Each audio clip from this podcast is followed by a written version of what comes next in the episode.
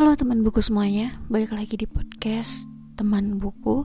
Masih bareng aku Irma dan kali ini aku mau mereview bukunya Ivan Lanin Yang berjudul Xenoglosophilia. Duh emang agak sulit ya ngomongnya karena memang ini kata yang baru pertama kali aku dengar sebenarnya. Jadi agak sulit untuk mengucapkannya. Buku ini diterbitkan oleh penerbit Kompas dan tebalnya sekitar 232 halaman memang lebih tebal dibanding buku keduanya yang berjudul Recehan Bahasa. Tapi aku nggak akan bahas itu dulu. Aku bakalan bahas buku pertamanya dulu nih. Xenoglosophilia. Kenapa sih harus nginggris? Nah, iya benar. Kenapa harus nginggris?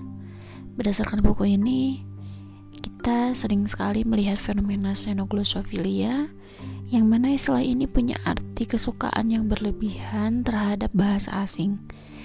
Nah coba deh, kamu pikirkan, pernah gak sih kamu merasa saat bilang ayo rapat dulu, tapi lidah tuh lebih enak bilang ayo meeting dulu atau ayo kita nongkrong tapi lidah tuh lebih nyaman kalau bilang ayo out lah. Nah, di buku ini Ivan Lanin yang merupakan penggiat bahasa Indonesia mengajak kita, terutama para kawula muda Indonesia, untuk menggunakan bahasa Indonesia yang baik dan benar. Jadi nggak campur-campur dengan bahasa lain. Nah istilahnya, kalau bukan kita yang memajukan bahasa sendiri, mau siapa lagi? Kalau misalkan kita nyari padanan kata untuk meeting, hangout, dan lain-lain itu sebenarnya ada kok. Cuma tinggal kitanya aja yang mencoba untuk membiasakan diri dalam penggunaannya.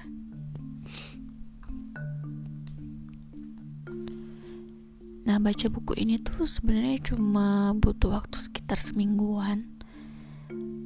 Sebenarnya bukan karena bahasannya yang berat ya, tapi karena uh, pada saat itu ya waktu luangku cuman sedikit gitu untuk baca buku ini, jadi bisa ngabisin sekitar semingguan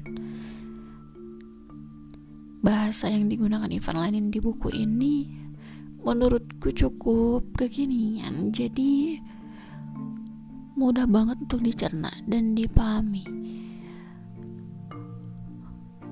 Aku sendiri menemukan banyak sekali kosakata baru seperti lahan hiasan untuk padanan kata real estate dan masih banyak lagi. Jadi aku sih nyaranin sebelum membaca ini coba deh siapkan catatan kecil untuk mencatat kosakata baru. Karena buku ini tuh seru banget. Selain itu karena aku menekuni dalam bidang terjemahan ya jadi ada beberapa tips yang dijelaskan dalam uh, hal kayak bagaimana sih caranya memadupadankan kata itu benar-benar bermanfaat banget lah. Karena aku ini kan bukan lulusan sastra terus tiba-tiba berkarir di uh, dunia freelance menjadi translator komik ya. Tentu sih banyak sekali kesulitannya. Nah buku ini cukuplah memberi masukan untuk um, memadupadankan kata seperti itu gitu Oke jadi kayak gitu aja podcast kali ini. Sorry banget nih kalau obrolannya masih kurang jelas. Thank you banget yang udah nonton Yang udah dengerin maksudnya. Thank you banget. Semoga podcast ini bermanfaat dan sampai jumpa di podcast selanjutnya.